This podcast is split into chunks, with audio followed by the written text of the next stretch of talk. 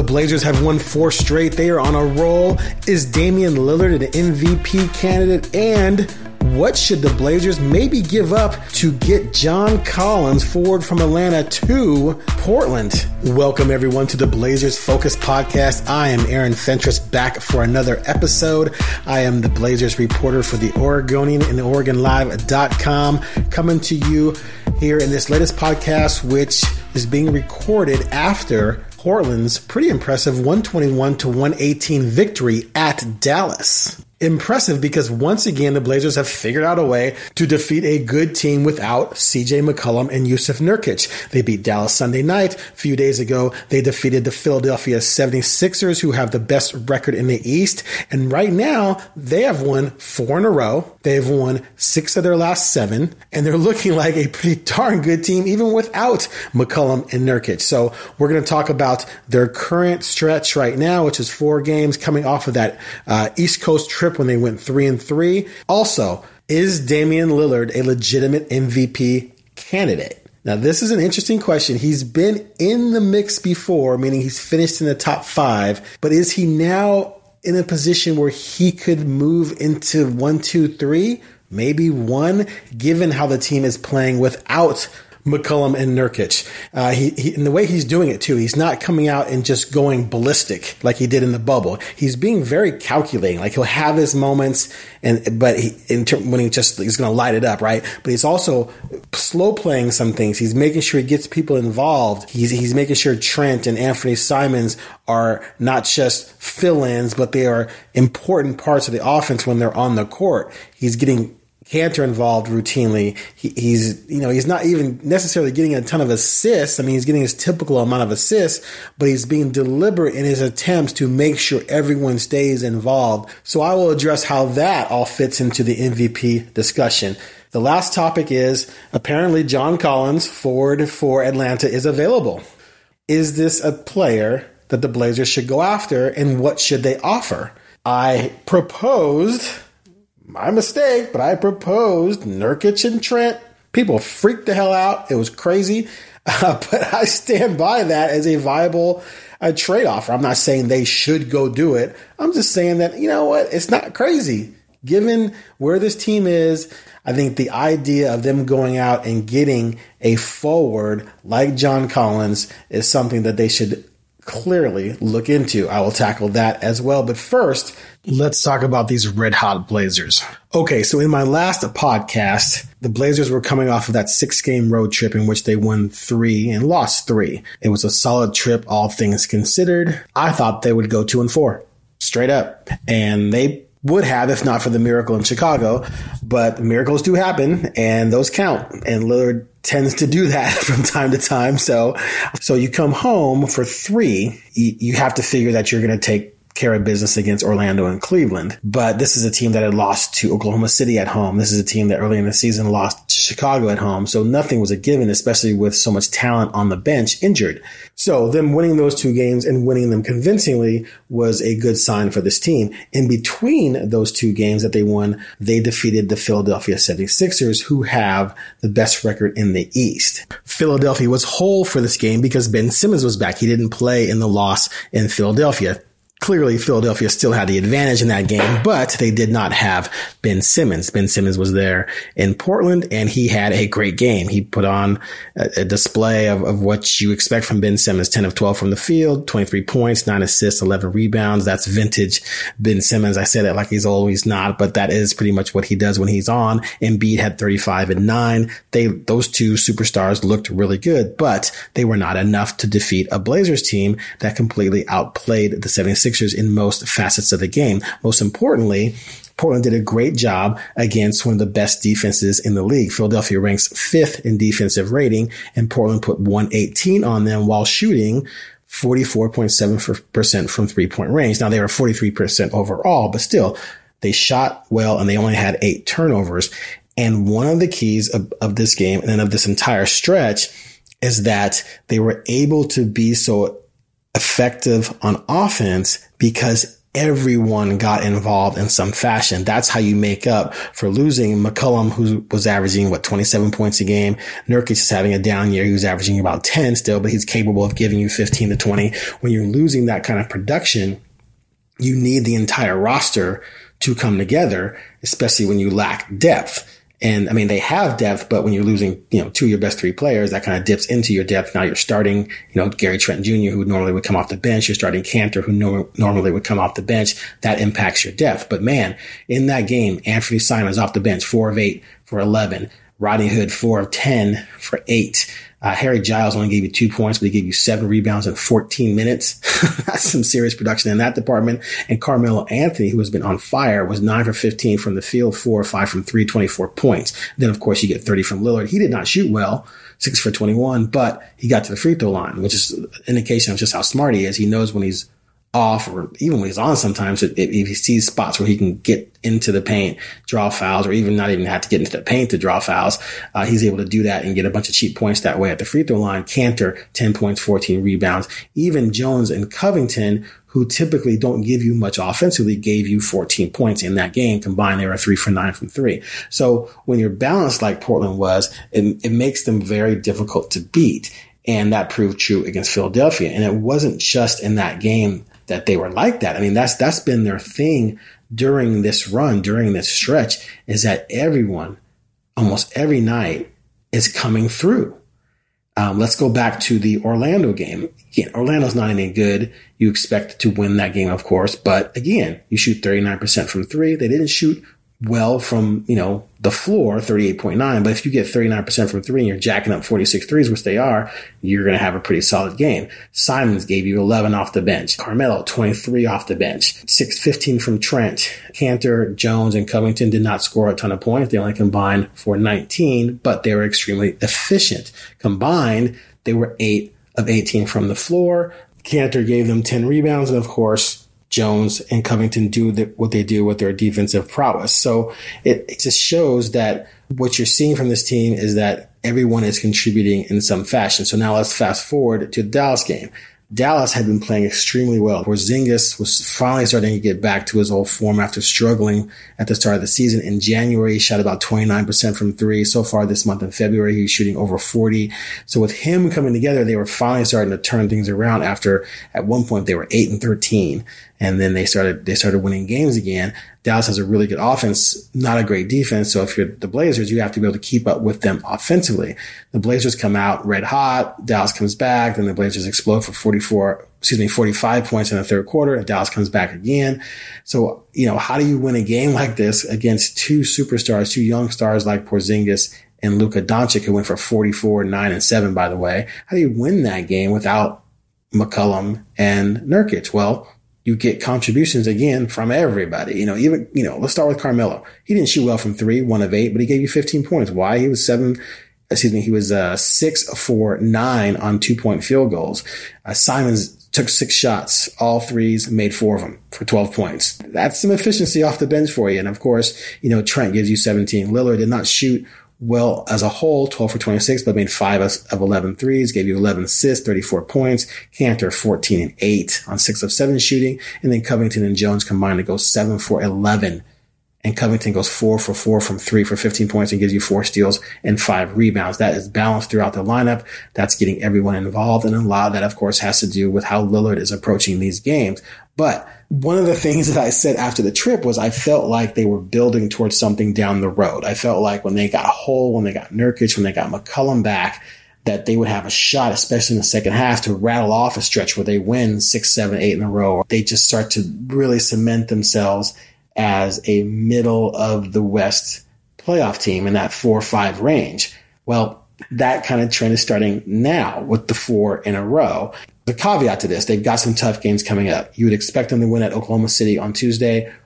New Orleans is going to be tough on Wednesday. I believe that's a pretty solid team that's been up and down. They're 11 and 15. You come back for Washington, you win that. And then you go on the road to play Phoenix, Denver, and the Lakers.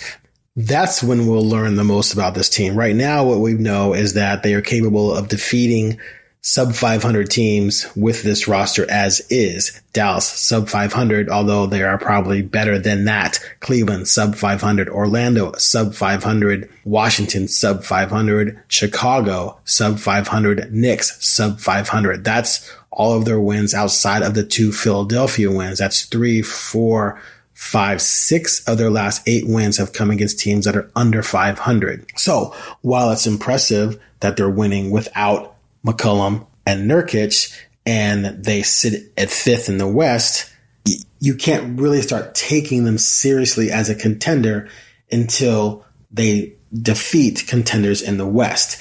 And that's going to come up with Phoenix, Denver, and the Lakers. Now, Denver, Denver's behind Portland in the standings. Denver is one of those teams where they were in the West Finals last year, and you're kind of wondering what their problem is.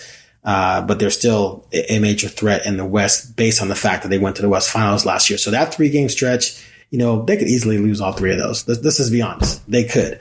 Now they might get CJ McCollum back by then. If they do, then I don't think they're going to lose all three. If they don't, it could happen, but we can't, you know, enter that stretch thinking that, well, if they don't do well in that stretch without Nurkic and or CJ if he misses one or two games, that that means anything more than the fact that they just lost to three of the best teams in the West while not being whole. But regardless of what happens during those three games, the bottom line is this team is 16 and 10 and they are going to exit the first half of the season above 500 and they're going to be there despite losing huge chunks of time from McCollum and Nurkic. And there's no other way to spin that other than to say that A, Stotts has done a great job figuring out different combinations of players and how to use those players to make up for losing McCollum and Nurkic figuring out a way to play better defense actually as of late without their rim protector in Nurkic. And actually CJ's been playing pretty solid defense this year.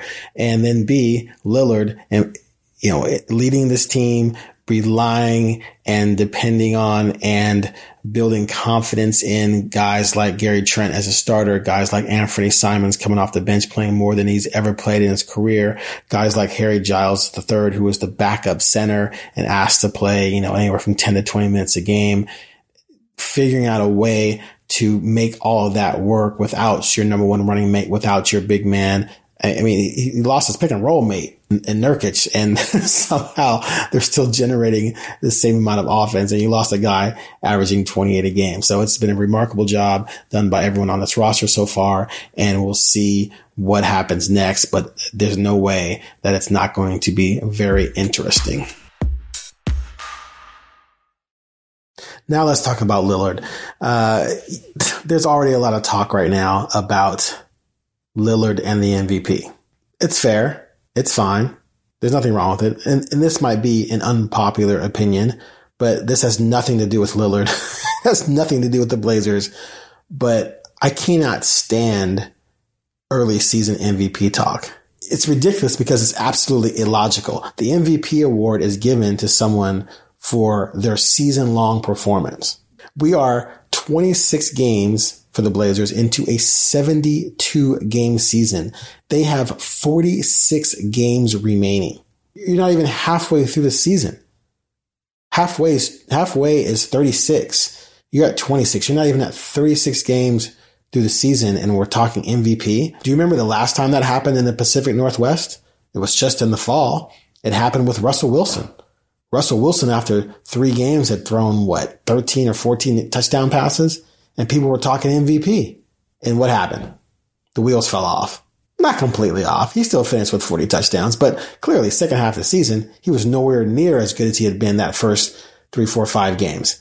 And not only was he not in the MVP discussion at the end of the season, he wasn't even remotely like even on the radar. I'm not saying that's going to happen with Lillard. I'm just saying we're 26 games in. And I just rattled off that during this stretch when they've been playing well without CJ and, and Nurkic, they're doing it against mostly sub 500 teams. Like most of these wins are only impressive because they didn't have CJ and Nurk, and, and that's great. But to me, that doesn't make Lillard an NBA MVP frontrunner. I think it definitely puts him in the discussion with all the other good players in the league putting up great performances. But like talking about this, I'm only talking about it now because everyone's talking about it.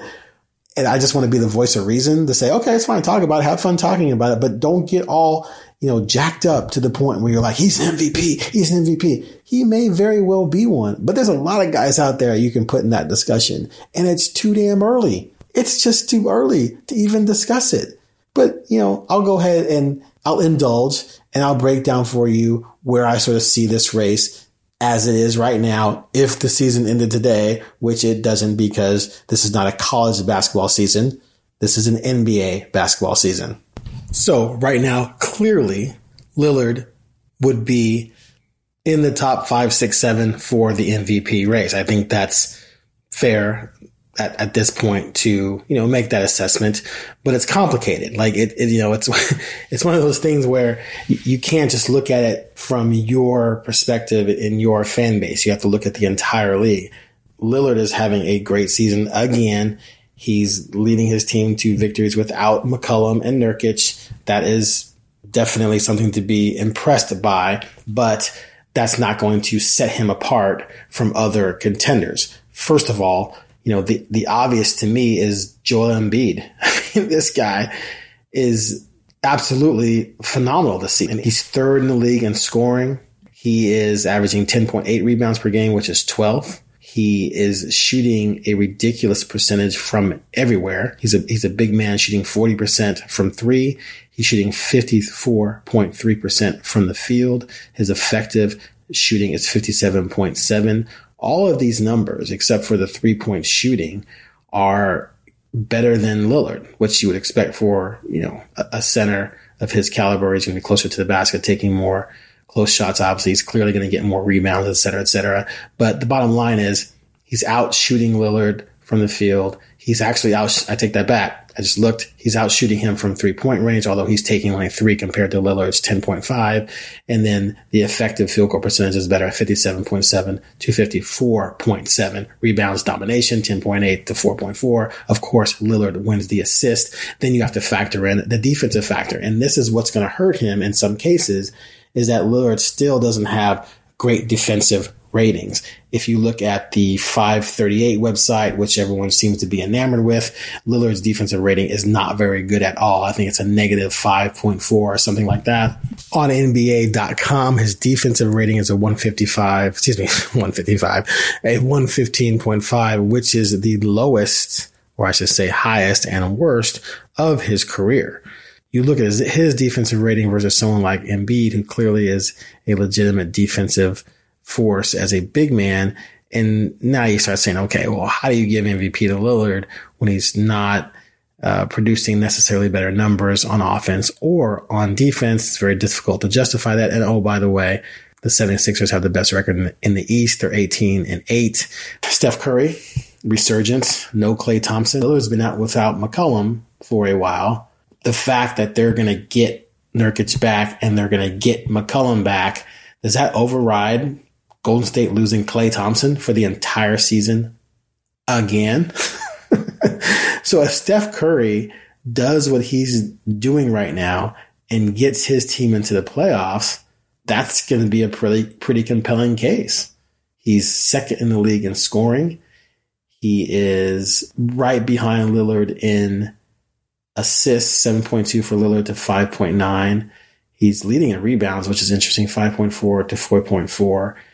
And then shooting percentage, Lillard's at 37.8% from threes, whereas Steph Curry is at 42.9, which has pretty much always been the case for him in his career.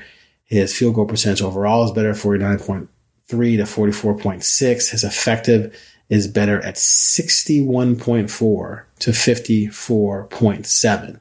So right there, and neither one of them are great defensively, but right there, how do you not give it to Curry over Lillard? I, I just, I don't see where you say Lillard's flat out the MVP over Curry, who is trying to carry his team without one of the best two guards in the NBA for the entire season. And Lillard is going to get back CJ and Nurkic. That's why I say it's too early in the season. Now, right now, you could say, based on what Portland has had to deal with, you can make the argument that as of right now, Lillard is a top three MVP candidate.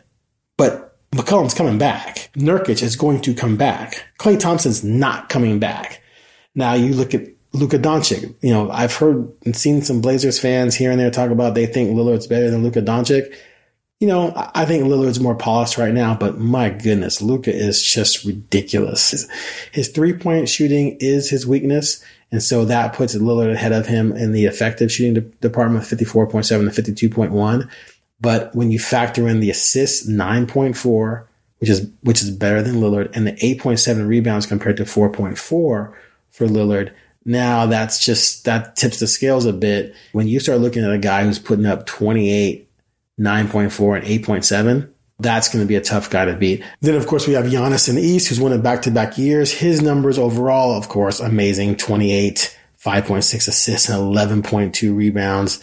He's also giving you 1.2 blocks. He does turn it over too much. Free throw shooting is weak. He doesn't hit threes at all. Still has effective field goal percentage is 59 compared to 54.7 for Lillard. And he's going to be a better defensive presence for you. So that's going to be a tough guy to, to defeat in, in the MVP battle.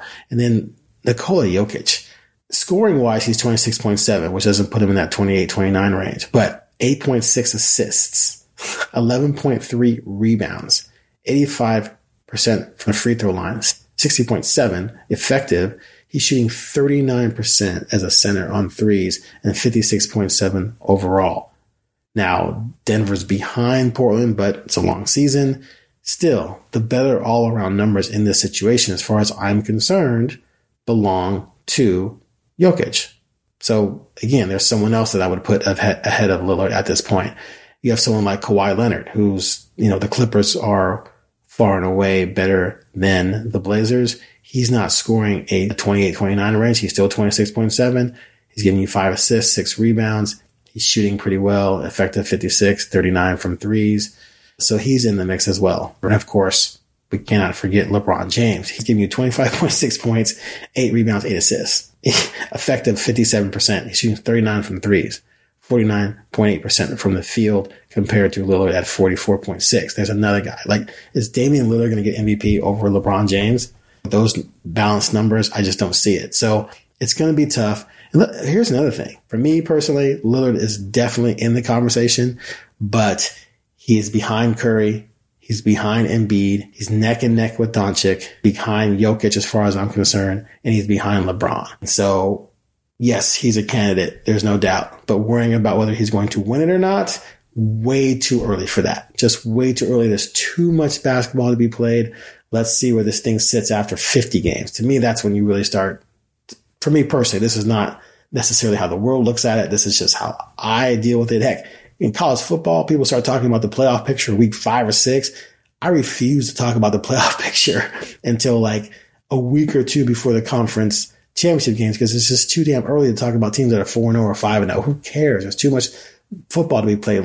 Same thing with basketball. Too much basketball remains to be played to be worrying or talking about MVP right now beyond just saying, yeah, I think Lillard is a candidate done. So we'll see how it plays out. He's definitely having an amazing season, uh, and I think he's definitely going to be in the mix. Now, I do want to get into an analytics breakdown on this because clearly the NBA has, over the last several years, shifted to being very analytically driven in terms of how people are evaluating players. It's not just about points, rebounds, assists. It's about everything that goes into how a player impacts a game. So let, I want to break this down for you right now just to see sort of where things are. So a site people were throwing at me uh, when I was talking about Nurkic being traded in Trent, maybe for John Collins, was the 538 site, which is an analytical site for a lot of different things, but they do NBA as well, and a lot of people point to it. I, I hadn't spent much time on it. I'd seen it before, but I hadn't really taken a deep dive into it, but I did when people were cracking on John Collins. and I discovered, of course, that John Collins' numbers were uh, right now, way better than Nurkic's and uh, Gary Trent, according to uh, the wins above replacement and to uh, the total Raptor, which is how they sort of rate an overall um, impact that a player has on his team's success on offense and defense. There's individual uh, grades for those. So when you look at this and look where Lillard ranks on this site, you can really see how he has sort of a long ways to go to match what prior MVPs have done in terms of their overall statistical impact based on 538. So they go back to 2013 14 with their statistical data. And if you look at the data of the MVPs for those seasons and then compare it to where Lillard's data is now, Lillard far, falls way short of MVP status. So I'm going to break this down real quick. So first off, for those out there who don't follow this, and again, like I said, I'm, I'm new into diving deep into it. Raptor stands for Robust Algorithm Player Tracking On Off Ratings. So this is supposed to take into account everything you do as a player, how you impact your teammates uh, versus how your teammates perform without you on the court, uh, the value of assists, turnovers, playing defense, just everything you bring to the game uh, using these these data tracking points that they have that's supposed to give you this magical number that says who and what you are as a player. So it's pretty fascinating. But based on these statistical rankings, right now Lillard is way off where an MVP would be based on the past six years. Lillard's total Raptor score is plus 3.4, which has him tied for 44th in the NBA. His offensive Raptor is 8.4, which is second in the NBA behind Nikola Jokic. And he's ahead of Steph Curry, who's at 8.2, ahead of Kawhi Leonard, 7.2, ahead of Doncic, 7.1. And McCollum actually is, is sixth right now at 6.8. But what kills Lillard is his minus 5.0 defensive Raptor. So that puts him at an overall Raptor of 3.4, as I said, which is for, tied for 44 fourth with Patrick Beverley and Alex Caruso. so when you see something like that, you're going to go, wait, wait a minute. It's tied with who? Now, an overall war, which is wins above replacement, which me- measures your value uh, over who you could be replaced by, that he's at 2.8, which right now is 21st. He's right neck and neck with Harrison Barnes, Clint Capela. He's just ahead of James Harden and Jamal Murray. Now that number goes up as the season goes up because this is wins above replacement based on where you are in the season right now, which we're 26 games in for the Blazers. To put that into perspective for you, his wins above replacement last year, he checked in at seventh with 12.3. So that's going to keep going up. Now, the only reason why I'm even bringing any of this up is just for comparison's sake to past MVPs. So let's take a look at the past seven. You, you had Giannis won the last two. Then in 2018, Harden. Prior to that, Westbrook, as in Russell. Prior to that, Curry won it back to back in 2015 and 16. And then in 2014, Durant won it. So if you look at their overall Raptor and their wins above replacement, you see a significant gap between them and where Lillard sits right now. Okay, first, let's look at last season. Giannis won the MVP. He was third in overall Raptor at 8.8. His war was 13.1. Lillard that season, he finished seventh in overall Raptor at 6.4 with a wins above replacement of 12.3. So he was right there. So he finished eighth in the MVP voting, which is pretty good considering your team was below 500 and barely made the playoffs. But that shows you that, you know, being close in the Raptor, having a strong wins above replacement got him into the MVP discussion because he had a pretty darn good season. Now, the year before Giannis won it, he was seventh in overall Raptor at 6.8 with a war of 14.3. Lillard that season was 13th with a Raptor of 5.6 and had an overall war of 15. So his, his war was better than Giannis's. He, and Lillard finished sixth in the MVP voting that, that year. That's the year the Blazers were the third seed in the West and ended up going to the Western Conference Finals. The year before, 2018, when Lillard finished fourth in the MVP voting, his overall Raptor was 6.0, which was sixth. Uh, and his WAR was 12.8. That year, though, Harden, James Harden for Houston at the time, was number one in Raptor at 10.1, and his WAR was an insane 20.9. Uh, but Lillard had a really strong season that year. That's the year they got swept by the Pelicans, and he had that that that crazy run in February, March where he was just tearing it up and the Blazers were the third seed. So he finished strong in the MVP voting that year. But even then, you see the difference, the gap between his Raptor of six compared to Harden's 10 and the war of 12.8 compared to Harden's 20.9. In 2017, Russell Westbrook, his team finished under 50 wins. I think they had 47 wins that year, which is very unusual for an MVP, but he had the triple double that year after Durant was gone. And he finished ninth in Raptor at 6.8 and his war was 15.3, which is, which is strong. Lillard that year, 26th in overall, Raptor at 3.4 and his war was 9.0. You can kind of see looking at that how Lillard was improving uh, from 17 to 18 through to 19 and last year. In 2016, Steph Curry won the second of his back-to-back MVPs. He was first in overall Raptor at a whopping 12.5. Now, re- remember, Lillard's at a 3.4 now. And here's a guy at Curry at 12.5 when he won the MVP. And you can you compare that too to Lillard's best statistical season, which was last year when he had a 6.4 overall Raptor, and you look at someone like Curry that year who had a 12.5. That shows you the gap. And the WAR 26.7 for Curry that year. Lillard that season 37th in Raptor at 2.7, and his WAR was 8.8. The year before, Curry gets his first MVP. He's number one in Raptor at 11. His WAR is 25.1. Lillard that season 49th in Raptor 2.4 and his war was 8.1. And then in 2014, Kevin Durant was third in, in Raptor at 6.8 and his war was 19.7. Lillard that season 44th at 2.8 in Raptor, which is interesting because that's close to what he is right now. He's a 3.4 right now and in the 40th, 40th range. Durant that season, just a 9.7 war, which is interesting, but that's also back when they still had Westbrook. So maybe that, I don't know if that impacted his war or not, not sure. But anyway, you see Lillard's progression though. He went in total Raptor, he went from 44th to 49th to 37th to 26th to 6th to 13th, 7th last year. But right now he's 44th. It's pretty interesting because he's having a really good statistical season, but his defensive rating is killing him. He's at a negative 5.0. If we look at past seasons, he's clearly gone down this year. He was a negative 1.8 last season. The year before that, Lillard checked in at a negative 0.8.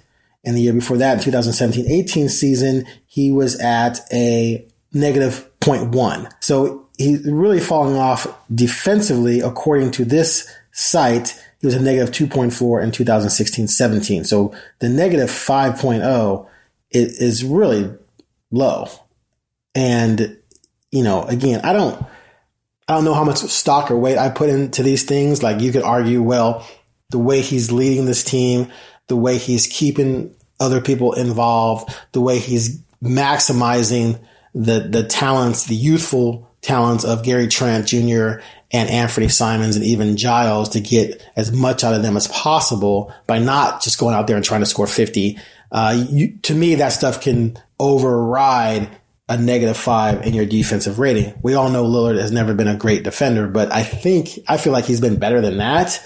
So clearly there's some, some statistical data in there where you could say, well, you know, he, he's not playing great defense this year. He's been off a bit on defense this year. He's letting people score more often or what have you. And that could impact his, his MVP stature because it's totally bringing down his 8.4 offensive Raptors. So anyway, the bottom line is that comparatively speaking, based on where he is this year at a 3.4, he does not really compare to past MVPs. The lowest overall Raptor for an MVP in the past, you know, dating back to 2014 would be Westbrook, Durant at 6.8 and Giannis one year at 6.8. Harden 10.1, Giannis his second MVP 8.8. Curry at 12.5 and an 11. What does that mean? Take it with a grain of salt. Who knows? But according to recent history, his overall Raptor is not tracking toward an MVP nod. We'll see how that shakes out.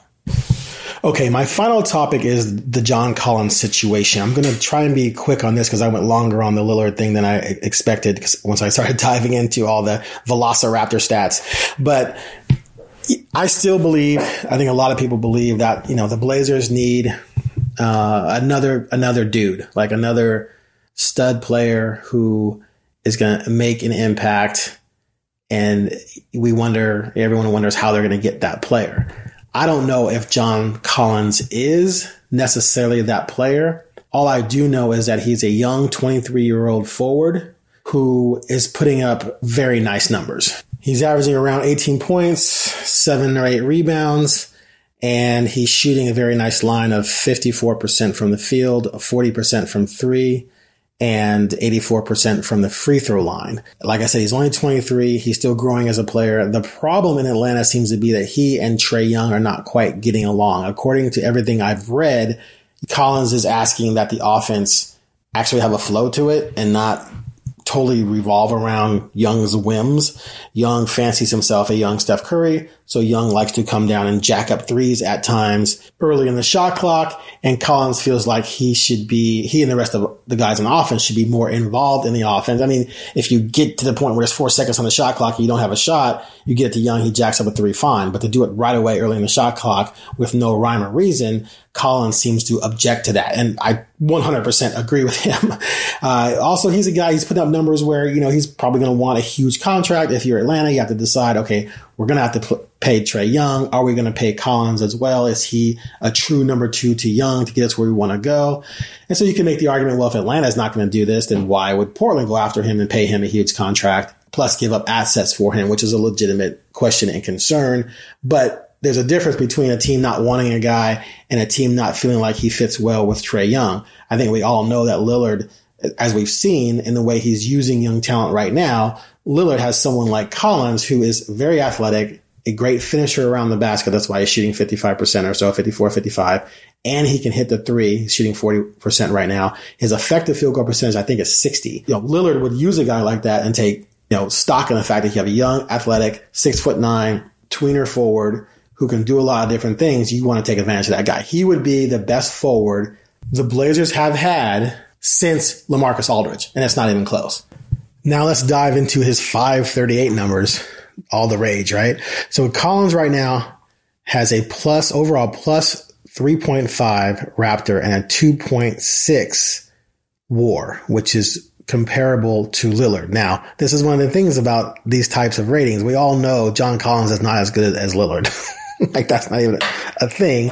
But according to this, at the very least, his total Raptor and his wins above replacement are comparable to Lillard some people, when, when I presented this, so understand, so the report came out about Collins being available in a trade. The report asked who would use him or who could use him. I quote tweeted it and said the Blazers definitely could. Someone asked me what could they give for him. And so I foolishly typed Nurkic and Trent question mark and all hell broke loose. like it just became a Twitter frenzy of anonymous trolls coming at me, freaking out, telling me how stupid I am, blah, blah, blah. So one of the first things people were saying was that Collins doesn't play defense. But again, Collins has a, a defensive rating of plus 2.3. So you would be adding a plus defender. If you added him to the Blazers lineup, eh, you could move Robert Covington to the three and bring Jones off the bench. Now, what does it cost you to get a Collins? Well, I threw out the Nurkic Trent situation, which received backlash. And I, I, I, get that. Trent is killing it. He's shooting 44 points, what, not 7% from three point range. He's averaging 15 points a game. He's been scoring at about a 20 point clip as a starter in place of CJ McCollum out with a broken foot. Clearly, Trent is emerging as a legitimate threat in the NBA. He did that actually at the bubble. He's continued this season and gotten better. However, let's remember that on this team, Gary Trent Jr. is a backup. He is the number three guard behind two guards, Lillard and McCollum, who are going to play 70 minutes a game. That leaves you with 26 available minutes behind them. You have Hood as a backup guard, Trent, Simons as well. Clearly, you're going to give Trent a lot of those minutes, and Trent can play small forward. You can, you know, take Jones out. Rodney Hood backs him up, and Trent backs him up. So you can give Trent small forward minutes behind Jones. You can give him backup two guard minutes. So there's minutes available to give Trent. But at the end of the day, he's still coming off the bench for you. Now this season, that's spectacular. He's making 1.6 million, but he's going to become a restricted free agent. he just turned down in December an extension that would have paid him 53 million, starting at about 12 million in the first year. So he clearly wants a contract that starts at maybe what, 15, 17 million. And the way he's playing, maybe he gets that. Now he will be a restricted free agent, which means the Blazers can match any offer. But let's say someone comes along and offers him a deal that starts at 16 million the first year, which is 4 million more than he's currently making, or excuse me, than he turned down in the first year. It escalates from there. So, you know, I'm just funky math off the top of my head. It's an extra, instead of a $73 million deal, it's a 75 or $80 million deal, whatever. So now you're looking at going into next season paying Trent 16 million. McCollum's going to make 30 million and Damian Lillard's contract jumps up to 43 million next season. So you're going to be paying 73 million to your starting guards. If you throw 16 million on there from Trent, now you're paying around 89 million. Let's just call it 90. You're paying 90 million dollars for three players in your backcourt, but you don't really have an impact forward are you better with that situation than you are having someone like a Collins at the four, moving Covington to the three and bringing Jones off the bench? I would say no. I would rather have that money on the floor more often in the form of a power forward that's starting.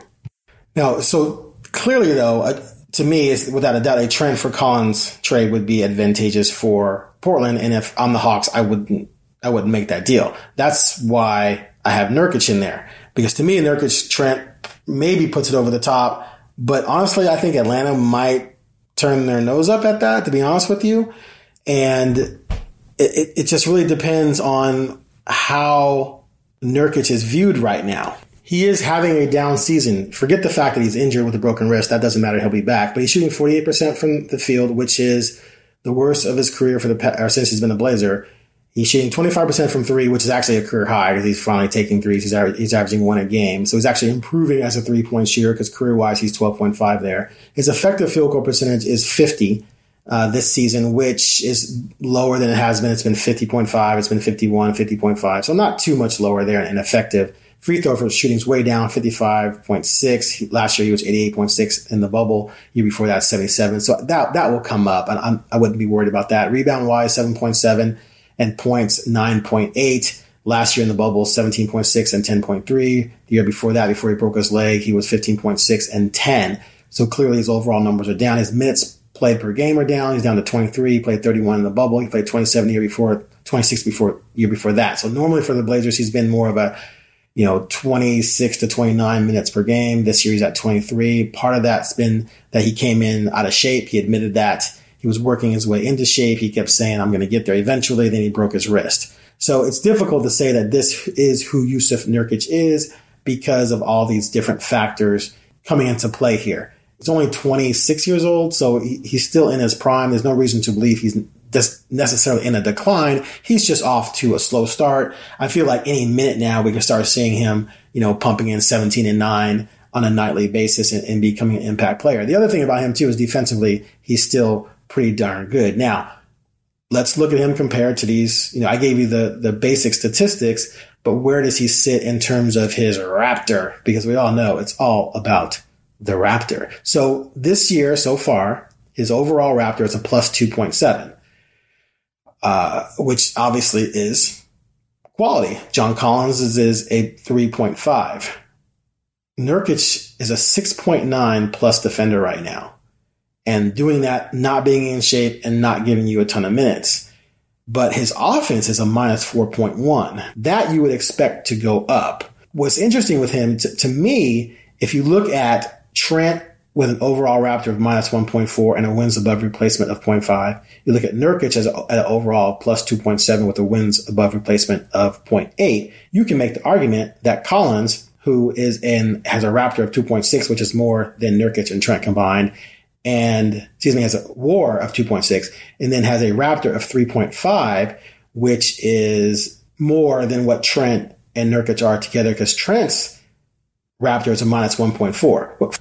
For all the talk about Trent being a good defender, his defensive Raptor is a minus 2.6. So he's a minus defender right now, according to this website.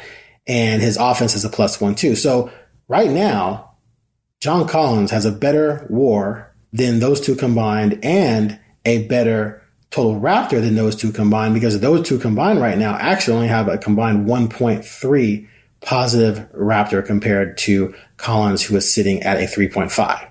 However, if the old Nurkic comes back, if we go into this website and we look at Nurkic the year he broke his leg, the 2019, 18, 19 season, he had an overall Raptor of 7.2 and a wins above replacement of 10. His offense was a plus 2.1. His defense was a 5.2. So that guy is better than Collins. If I'm trading that guy, yeah, I, probably not going to do that. But is that guy coming back? I, I mean, I would, I would think so, but is he for sure? I don't know. And then long term, he has one year left on his deal after this year. How much you're you going to pay him? So let's say he, he does come back to his old form and he's a $20 million guy. You're paying 20 million for Nurk, 17 for Trent. So you got $90 million backcourt plus Nurkic.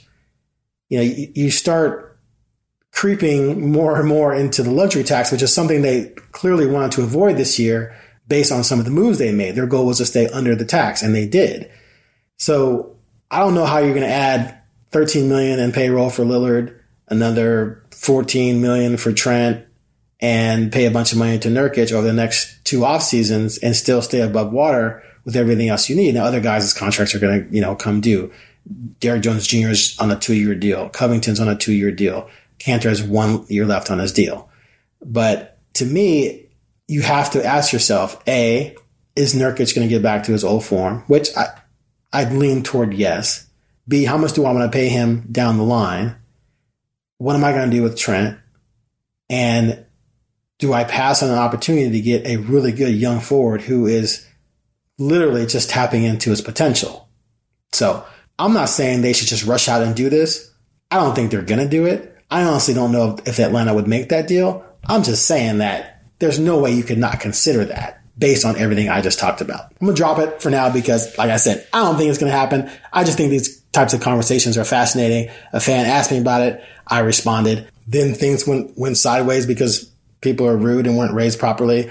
And then all of a sudden I have Nurkic tweeting at me, calling me high, saying, I know drugs are illegal in Oregon, but don't smoke it all up or something like that, uh, which I thought was funny. I mean, no harm, no foul there. That's fine. Nurkic can come at me all he wants. But, you know, the bottom line is people talk sports, people talk trades, they compare players and they have discussions. That's what people do. And quite frankly, players should not care either way. Anyway, enough on that. We'll see what happens if the Blazers try and make a trade in any capacity this offseason or heck, you know, before the trade deadline in about a month.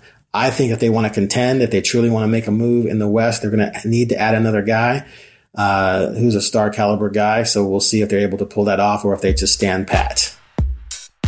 That is the conclusion of the Blazer Focused podcast. Thanks for listening. Be sure to click subscribe. You can listen to this podcast wherever you get your podcasts.